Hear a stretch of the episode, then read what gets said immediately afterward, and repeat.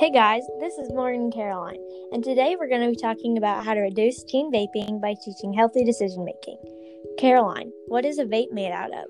A vape has a special liquid in it that is then electrically heated up into an aerosol that is then breathed in.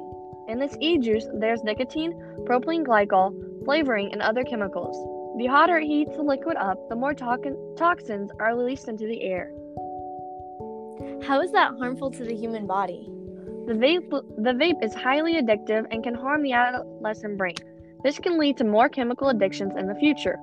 Vaping can also cause teens to be exposed to harmful chemicals like nicotine, carbonyl, and volatile. There are a lot of side effects, including coughing, dizziness, dry eyes, mouth, headaches, nausea, and sore throat.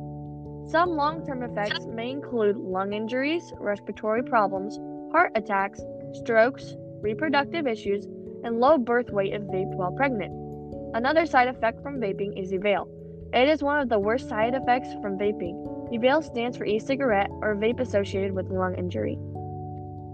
How common is vaping in the United States? According to the CDC, in 2020, 19.6% of high school students and 4.7% of middle school students reported current e cigarette use. Among young adults ages 18 to 24, 7.6% of them vape. What age group does vaping affect the most? In 2017 to 2019, a study on secondary students found that the percentage of teens in the school that vape went up.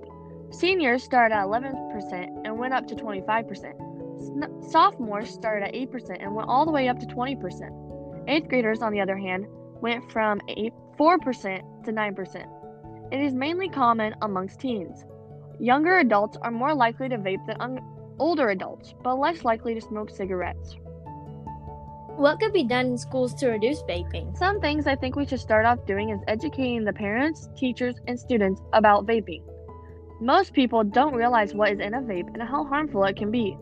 Rather than disciplining the students, some schools are starting off with educational support sessions. Another way to reduce teen vaping is to take physical steps to discourage it, limiting bathroom use, putting vapes, vape detectors in the restrooms, or even banning USB drives. A skill that we think will solve this problem is decision making. Teaching teens how to make good decisions will help them in the long run when tough situations come along. Okay, Morgan, what is the right way for parents to bring up the importance of vaping without it seeming like they are being too strict? First, they need to talk to them in a calm and reasonable way.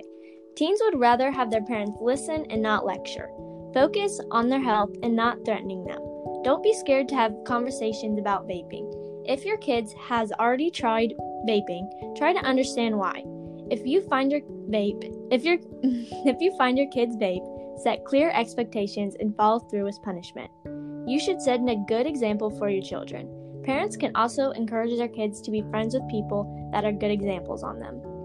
How do we say no under peer pressure? A few ways to say no under peer pressure are look that person in the eye and firmly say no. Give them a solid reason why you don't want to do the activity. If you don't want to be mean, you can stall. Tell them you need to think about it. You can make an excuse that your parents are too strict. Tell them you have an important plans next day. Lastly, say goodbye. If they aren't a good influence, you need to end the friendship. Thank you.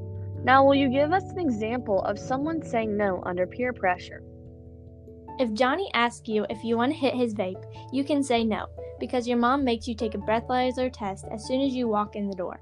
For, for this example, we used making up an excuse to say no to peer pressure. Thank you. Why is it hard for teens today to make good decisions? The part of the teen brain that makes the decision isn't fully developed. Teens also make poor decisions because they seek excitement and, for, and focus on short term gains. They make decisions on impulse and are influenced by their peers to make bad choices. Lastly, they don't think about the consequences. What are steps you can take to make good decisions? There are five main steps you can take. First is identify your goal. Second, you need to gather information about the problem or situation you are facing. Third, consider the consequences that could come from making your decision. Fourth, make your choice.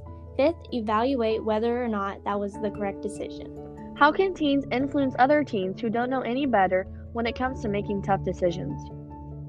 Well, teens are more likely to take advice from other teens than from adults. Peers who are kind and supportive influence others to do the same. This is called positive peer pressure. We just want to say thank you guys for listening, and if you take anything away from this podcast, it should be that vaping is very harmful to the body. We also hope you learned ways to make healthy decisions. Lastly, we encourage you guys to say no when needed and to spread this message throughout your schools and to all the teens you know. Thank you. Thank